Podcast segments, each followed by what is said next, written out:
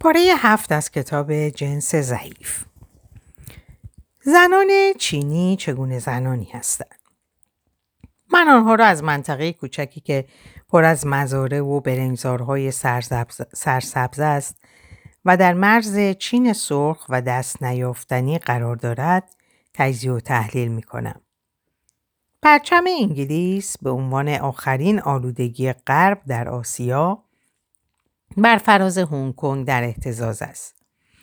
در 60 کیلومتر از مرز بین دو چین خط آهنگ کشیده شده.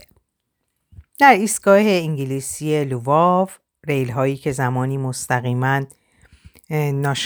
کشید تا شانگهای کشیده می‌شد بدون استفاده شده و 500 متر آن طرفتر هم در ایستگاه چینی شوچون ریل هایی که زمانی تا هنگ کنگ ادامه پیدا می کرد قطع می شود. ما بین دو ایستگاه همون جایی که چین و انگلیس متوقف می شوند رودخانه جریان دارد به نام شامچان در این رودخانه همراه با آبهای زرد رنگ تنفر انسانی نیز جاری است. روی این رودخانه رودخانه پلی زدند. زنانی که از هنگ کنگ به چین سرخ می روند و زنانی که از چین سرخ برای دیدار خانواده هایشان به هنگ کنگ می آیند از این پل عبور می کنند. مردان معدودی نیز از آن می گذرند. این مردان هم از اینکه کمونیست یا غیر کمونیست باشند با نارضایتی و انزجار از روی این پل میگذرند. اغلب اجازه عبور به دست نمی آورد و یا اصلا از چنین کاری وحشت دارند. زنان برعکس به راحتی از روی آن عبور و مرور می کنند. بین ماه ژانویه و فوریه یعنی زمان جشن سال نو چینی بر روی پل دو صفحه دراز از زنانی که با های تند و ریز در دو جهت معکوس حرکت می کنند تشکیل می شود. آنان مادران و یا خواهران یا مشوقه هایی هستند که از کشور خود به کشور آن طرف مرز می روند و ورقه در دست دارند که بازگشتنشان را به نقطه مبدع تضمین می کند. این زنان از هر نظر با یکدیگر فرق دارند به خصوص اگر در نظر آوریم تنفر شدید متقابل آنان نسبت به یکدیگر است که باعث قطع شدن ریل های قطار در این طرف و آن طرف مرزها شده. زنان هنگ کنگی جز جذابترین زنان آسیایی به شمار می روند. اغلب موهای سرشان آرایش شده و ناخونهایشان را لاک زدند. کفش پاشنه بلند به پا می کنند و سکسی ترین لباس موجود یعنی چو اونکسام که به تن می چسبد و دو چاک در طرفین دامن پاها را تا قسمت رانها در معرض دید می‌گذارد برتن می کند. زنان چین سرخ نسبت به سایر زنان آسیایی جذابیت ناچیزی دارند. ولی از این لحاظ کمترین تأسفی به دل راه نمی دهند.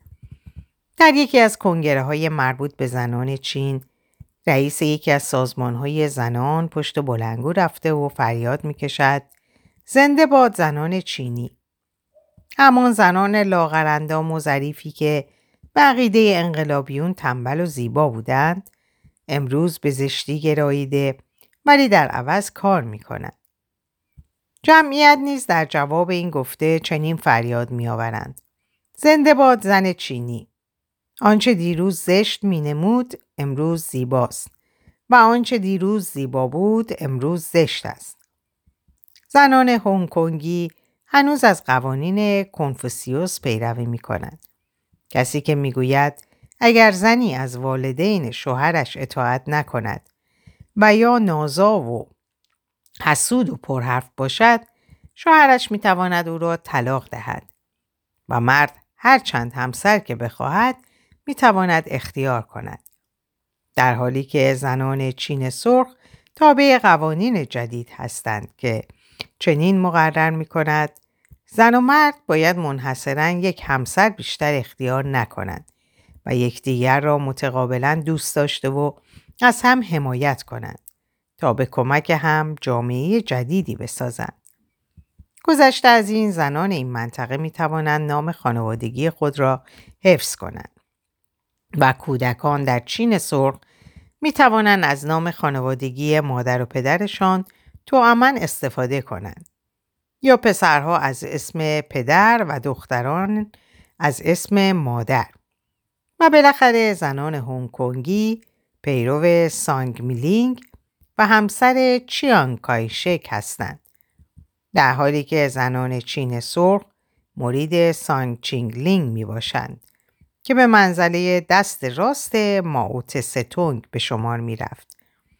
این دو زن خواهرند اما اگر شما بتوانید خالی از هر گونه تنفری که در آبهای رودخانه شامچان جریان دارد به زنان چین سرخ و زنان هنگ کنگ بنگرید متوجه می شوید که چندان تفاوتی با یکدیگر ندارند. مثلا نحوهی که بچه ها را با پارچه ای به پشت خود می بندند یا طرز راه رفترشان که به نظر می رسد هرگز عجله ندارند و حال تسلیم آمیزشان که بدون هیچ تعرضی هر گونه خستگی غیر انسانی را نیز تحمل می کند. در هر دو طبقه از زنان یکسان است و نیز امتناعی که به هنگام برخورد به بیگانگان از خود نشان می دهند و چگونگی پلک ها که به حالت نیمه بسته است در هر دو دسته چندان تفاوتی با هم ندارد. آنان در یک جنبه دیگر نیز با هم یکسان هستند. شکل یقه لباسشان که گرد و بلند و بسیار شق و رق است و فاصله بین قسمت تحتانی گلو تا زیر گوش ها را محکم در بر می گیرد. یقه ای که مجبورشان می کند سرشان را به حالتی که همواره حاکی از غرور است بالا نگاه دارند. هیچ زنی در آسیا یا جهان سوای زن چینی از یقه ای این چنین بلند و سفت و پرغرور استفاده نمی کند. زنان چینی در سال 1911 زمانی که بر علیه رسم وحشیانه باندپیچی کردن پاها علم تقیان برافراشتند استفاده از این شکل یقه را آغاز کردند.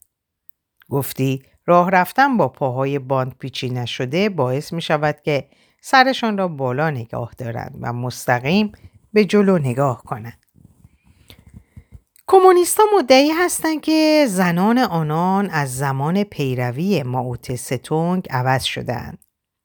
البته تغییر و تحول آنان در سالهای اخیر امکان ناپذیر است ولی این تحول ربطی به ماوت ستونگ ندارد بلکه همانطور که هانسوین عقیده داشت این تحولات سالها قبل از انقلاب ماو به وقوع پیوسته است یعنی زمانی که زنان چینی خود را از قید عجیبترین رسمی که در تمدن انسان به دست مردان به وجود آمده بود یعنی پاهای باند پیچی شده رهانیدند. نمی‌توان چینی های امروز را درک کرد مگر آنکه هر گونه بحثی درباره آنان با موضوع پاهای باند پیچی شده شروع شود. رسمی که هنوز هم نمونه هایش در چین سرخ و هنگ کنگ دیده می شود. جانکاه در این رنج و همدردی من در این سفر متوجه زنان مسلمانی که خود را زیر چادر زندانی می کردند یا زنان هندی که بر روی جسد همسرانشان خود را به آتش میکشیدند نبود بلکه شدیدترین بحت و تأثیر را زمانی احساس کردم که به یک پیرزن چینی در مرز بین دو چین برخوردم. در مرز چیز جالبی برای دیدن سوای رفت آمد زنانی که مرتبا از روی پل رفت آمد می کنند و شباهت عجیبی به یکدیگر دارند وجود ندارد. بدین جهت تصمیم گرفتم که سوار ترن شوم و به هنگ کنگ برگردم. در مقابل من زن مسن و لاغرندامی نشسته بود که شلوار سیاه رنگ ابریشمین و نیمه تنه گشاده سفید برداشت در برداشت و صورتش همچون کاغذ زرورقی که به مصرف بستن بسته ای رسیده باشد پر از چین و چروک بود. از آنجایی که بی حرکت نشسته و شلوارش تمام قسمت زیرین اندام او را پوشانیده بود در وهله اول متوجه پاهایش که به طرز عجیب و باور نکردنی کوچک بود نشدم. زمانی متوجه این امر شدم که از جایش بلند شد تا به طرف روشویی رود. من با کمال تعجب مشاهده کردم که به جای آنکه راه برود میپرد. درست مثل پرندگانی که روی بالکن خانه شما میآیند تا دانه برچینند. با پاهای جفت و زانوان و شانه های سخت و صاف به جلو می پرید. به نظر می رسید بدنش تنها وقتی در فاصله دو سه سانتیمتری زمین قرار می گیرد از تعادل برخوردار است. زیرا به محض اینکه پاهایش مجددا به زمین می رسید بدنش به جلو و عقب منحرف می شد. تعادلش را از دست می‌داد و برای آنکه به زمین نیفتد دستش را به جایی تکیه می‌داد. در نتیجه بسیار کند به جلو می رفت. پس از چند پرش کوتاه می ایستاد و دستش را به جایی می گرفت و نفس تازه می کرد. حرکت ترن تلاش او را مشکلتر و غیر انسانی تر جلبه می‌داد و هر دم چهرهش بیشتر در هم فرو می رفت. تقریبا ده دقیقه طول کشید تا به روشویی برسد و ده دقیقه دیگر برای اینکه به جایش برگردد. به مقابل من که رسید با ترشرویی خود را روی صندلی انداخت. گفتی با این حرکت قصد دارد از هر گونه گفتگویی با من خودداری کند. من خوب می‌دانم کسی که از آن سوی پل شامچان میآید و ورقه سفید با اجازه بازگشت در دست دارد مایل نیست با غریبه ها به صحبت بنشیند. در نتیجه حتی سعی نکردم توسط مترجم باب صحبت را با او باز کنم و چنین وانمود کردم که از پنجره محو تماشای دخترانی هستم که در برنجزارها کار می کنند و تا زانو در آب فرو رفتند. اما هر چند وقت یک بار نگاه هم متوجه پاهای سگوش زن می شد. و طی یکی از همین نگاه های سری بود که پیرزن از امتناع خود دست کشید و خطاب به مترجم من گفت خانم تا به حال چنین پاهایی ندیده است ها؟ آن وقت از مترجم سوال کرده بود من چه کسی هستم؟ از کجا آمدم و چه کار دارم؟ سپس به معرفی خود پرداخته و توضیح داده بود که 67 سال داره. مقیم کانتونه و برای دیدار فرزندش به هنگ کنگ میره. آنچه را که این زن برایم حکایت کرد و بدون کوچکترین تغییری برایتان شرح می‌دهم. پیرزن چنین می‌گفت. در دوره من طول پاهای زنان نباید از 9 سانتیمتر تجاوز می‌کرد. البته پاهای من کمی بزرگترن زیرا چهل ساله که دیگه اونها رو باندپیچی نمی کنم. در پنج سالگی با استفاده از باندهای پارچه‌ای به عرض یک و نیم سانتی متر و طول دو متر شروع به بستن پاها می کردیم. به این علت این کار را در پنج سالگی شروع می کردیم که در این سن سن و سال استخوانها نرم و انعطاف پذیر هستند. تمام انگشتان پا سوای انگشت شست را محکم با باند میپیچیدیم و هر روز فشار باند را بیشتر می‌کردیم تا به حدی که استخوانها دچار شکستگی نشده و انگشتان کاملا زیر کف پا خم شوند. تا زمانی که استخوانها به حالت جدید عادت نمی‌کردند باند باید در بستر می... باید در بستر میماند و درد و رنج زیادی را تحمل می کردیم. یک شب آنقدر درد آزارم داد که نصف شب تمام باندها را باز کردم. ولی آنچنان کتک مفصلی از مادرم خوردم که دیگر هرگز به فکر باز کردن باندها نیفتادم. مادرم می‌گفت دخترانی که پاهایی بزرگتر از نقصان دارند شوهر پیدا نمی کنند و فقط دهاتی ها و کلفت ها پاهای بزرگ دارند. در حقیقت هم همینطور بود و مردی از طبقه بالا که قصد ازدواج با زنی از همین طبقه را داشت اولین سوالی که درباره او مطرح می‌کرد این بود که پاهای دختر چند سانتی متر است و اگر طول پاها بیش از اندازه بود ازدواج سر نمی گرفت.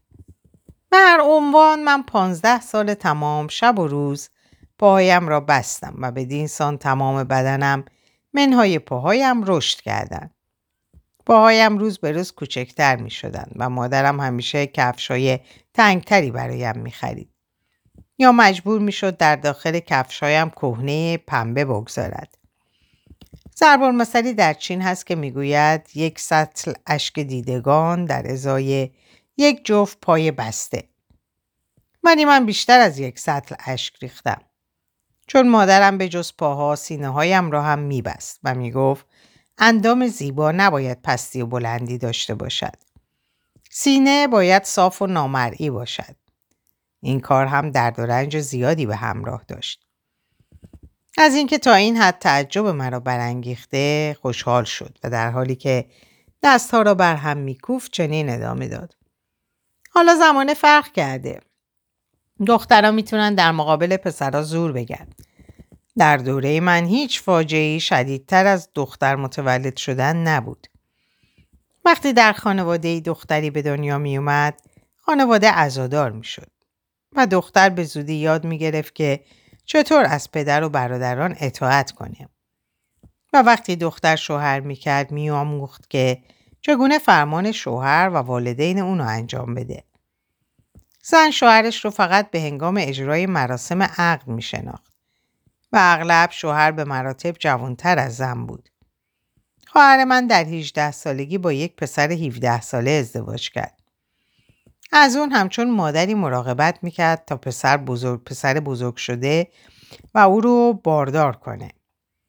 اما پسر در دوازده سالگی از دنیا رفت و بدین ترتیب خواهرم بیوهی شد و بدون اون که هرگز زن و مادر شده باشه.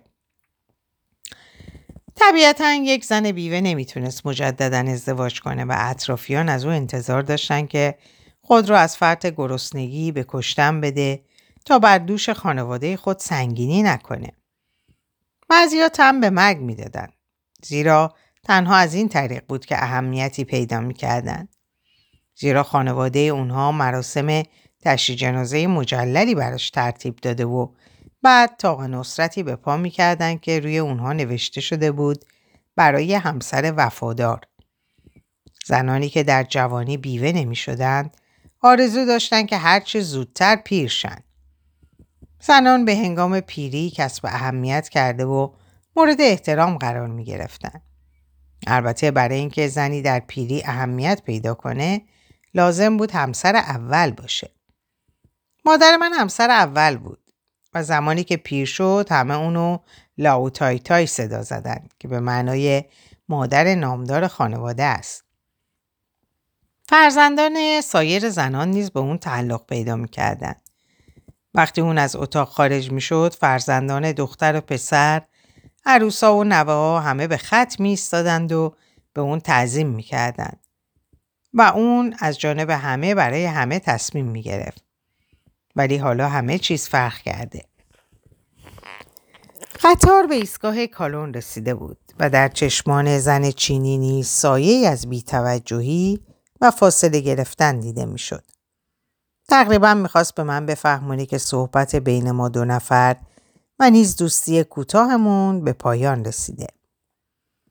وقتی فرزندش رو از پشت شیشه دید از جای برخاست و در حالی که همچون پرنده روی زمین میپرید از من دور شد و بدون اینکه حتی با اشاره ای از من خدافزی کنه در عوض روزنامهش رو برام بر جای گذاشت. و خیلی دلم می‌خواد بدونم آیا انگیزه این کار فراموشی بوده یا مخصوصا قصد داشته که من روزنامه رو بخونم. زیرا روزنامه تبلیغاتی بود. از اون قبیل روزنامه هایی که کمونیستا با این انگیزه که در رسیدن به مقاصد کمکشون کنه منتشر می‌کنن و غیر کمونیستا عقیده دارن که فقط باعث به خنده آوردن خواننده میشه. تیتر روزنامه زنان چین بود و حاوی داستان جالبی بود. مترجم از من پرسید میل دارم داستان رو برام ترجمه کنه. در حالی که به طرف فریبوت بیش می رفتیم به اون جواب مثبت دادم. داستان مربوط به یک زن چینی امروزی به نام هسبوینگ بود که شوهرش کونینگ چن دو سال پیش برای تحصیل به روسیه رفته بود. به هنگام عزیمت زن به مرد گفته بود دو سال مدت نسبتا زیادیه و من زن بی سواد و بدبختی هستم. آیا وقتی از روسیه برگردی باز منو خواهی خواست؟ و مرد جواب داده بود خواهیم دید. در این مدت تو هم درس بخون. بدین سان زن شروع به تحصیل کرده و به زودی سرپرست کمیته کارهای ساختمانی و سپس سرپرست قسمت مهمی از یک کارخانه شده بود. وقتی شوهرش همچنان علاقمند و وفادار به زن خود از روسیه به چین برمیگرده همسر همسرش سوال می‌کنه راستی چی میشه اگه من در این مدت تو رو فرام چی می‌شد اگه من در این مدت تو رو فراموش می‌کردم و زن جواب میده شلیک خنده رو سر می‌دادم زیرا در دنیای امروزی چیزهایی به مراتب مهمتر از تو وجود داره. دست آخر کوینگ چن چنین می‌گوید. بیچاره من.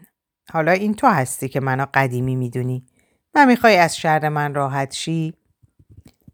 مترجم داستان هنگامی که سوار بر فریبوت بودیم برام ترجمه کرد. همسفران ما اکثرا زنانی بودند که چونگ سام به تن داشتن و چاک لباسشون تا قسمت فوقانی رانها باز بود. به طوری که لبه شورتشون نیز در معرض تماشا قرار می گرفت. من به داستان روزنامه و هسیوینگ می اندیشیدم و به نظر غیر ممکن می رسید که این زنان دختران همون زنایی باشن که اون خانم مسن چینی با پاهای کوچیک و پرنده مانندش برام توصیف کرده بود. دنیای گذشته اون زنان کوچکترین شباهت و پیوندی با دنیای هسبوینگ نداشت و اثری از سطلهای پر از اشک دیدگان در آن مشاهده نمی‌شد. زنان چینی که سینه بندهای لاستیکی برتن داشتند به داستان زنانی که مجبور بودن به سینه های خود باند بسته و برجستگی بدن خود را از بین ببرند میخندیدند. کار سازنده سینه بندهای لاستیکی در هنگ کنگ سخت بالا گرفته بود و این مد به تدریج در پکن و شانگهای نیز رواج میافت. در این شهرها مانند نیویورک یا استکهلم شوهران خرید خانه را انجام می‌دادند و بشخاب های کثیف را میشویند. در این جهان پر رونق سینه بندهای پلاستیکی تعدد زوجات معنی و مفهومی نداشت. لیکن در هنگ کنگ شهری که سنت ها در آن دیر از بین می رود چند همسری هنوز دیده می شد. ولی تنها زنان مسنتر به چنین موقعیتی تن می دادن. زنان میان سال همگی از شوهر چند زنه خود طلاق گرفته بودند.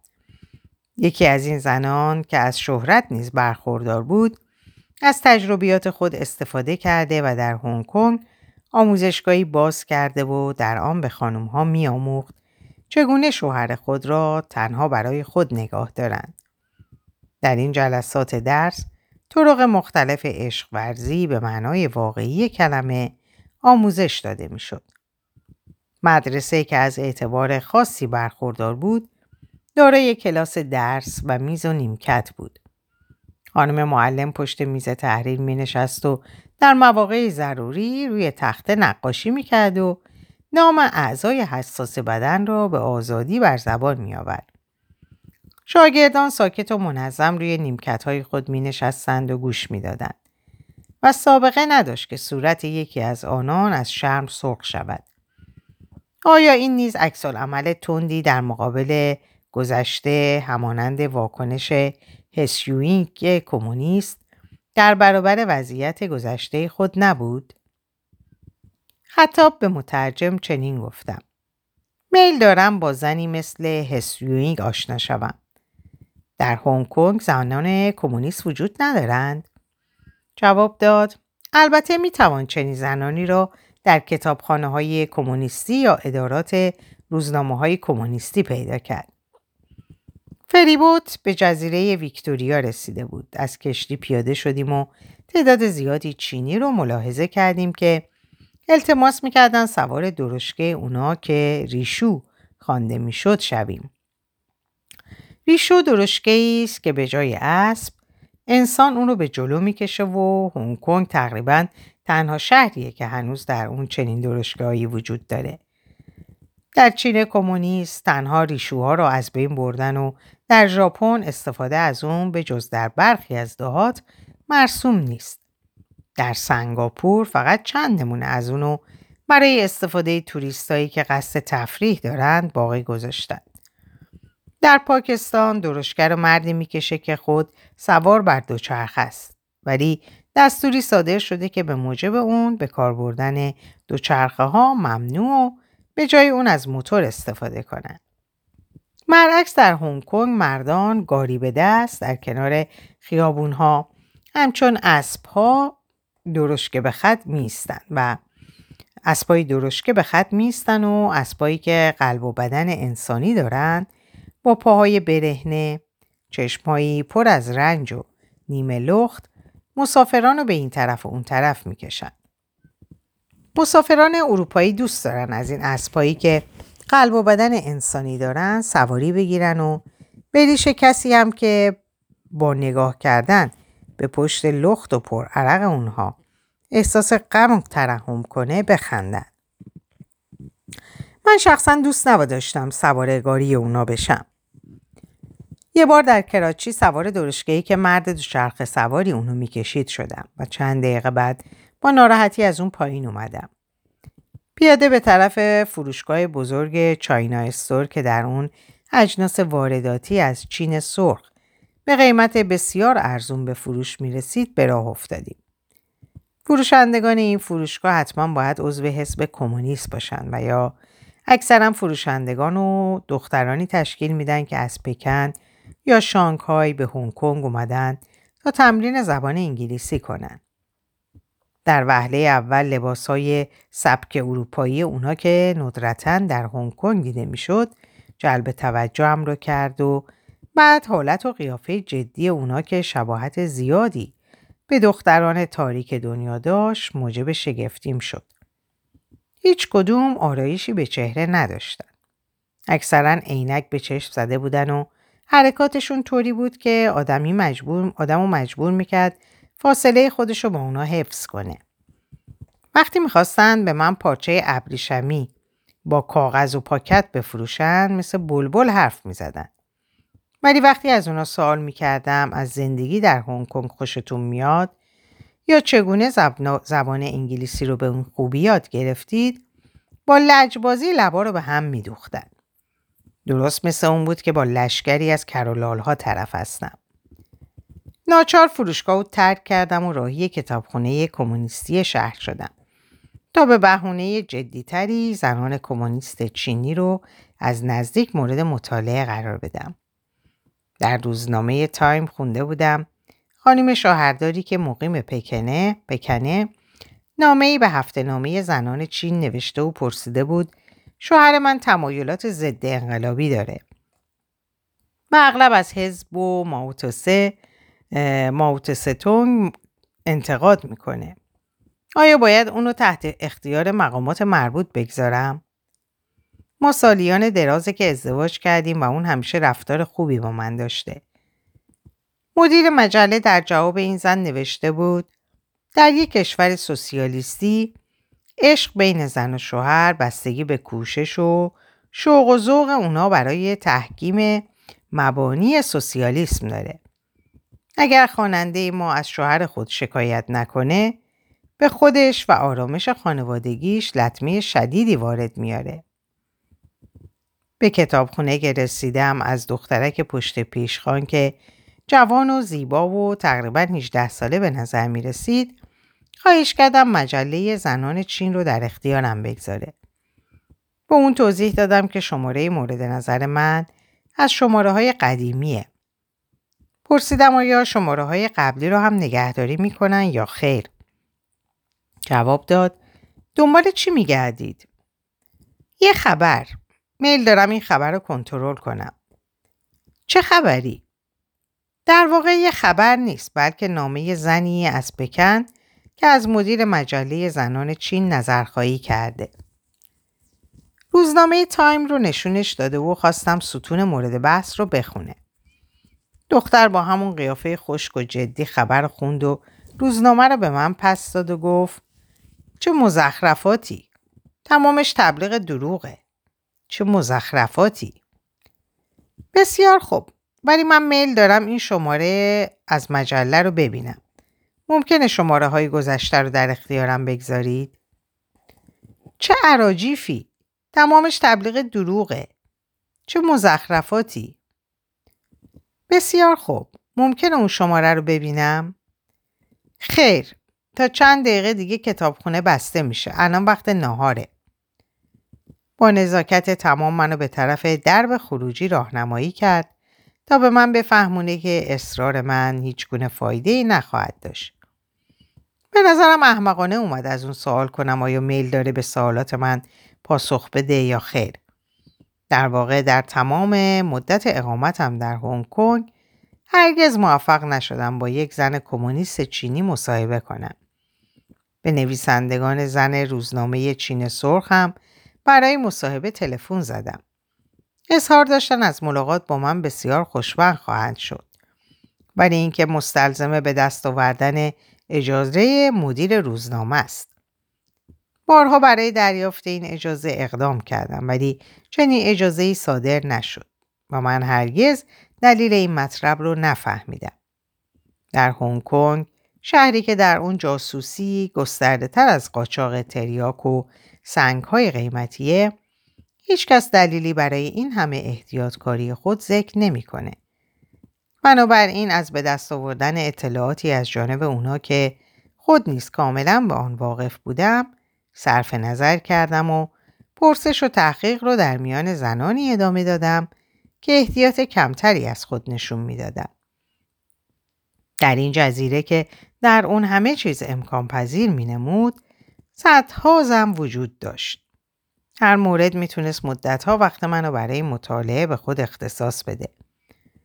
مترجم من اصرار داشت که حتما از خلیج کوچک شاکیوان دیدن کنم و عقیده داشت که زنان مقیم این خلیج با زنانی که به روی رودخانه مروارید کانتون زندگی می‌کنن تفاوت فاحشی دارد. در اینجا به پایان این پاره می‌رسم براتون آرزوی سلامتی، ساعات و اوقاتی خوش و خبرهای خوش دارم. خدا نگهدارتون باشه.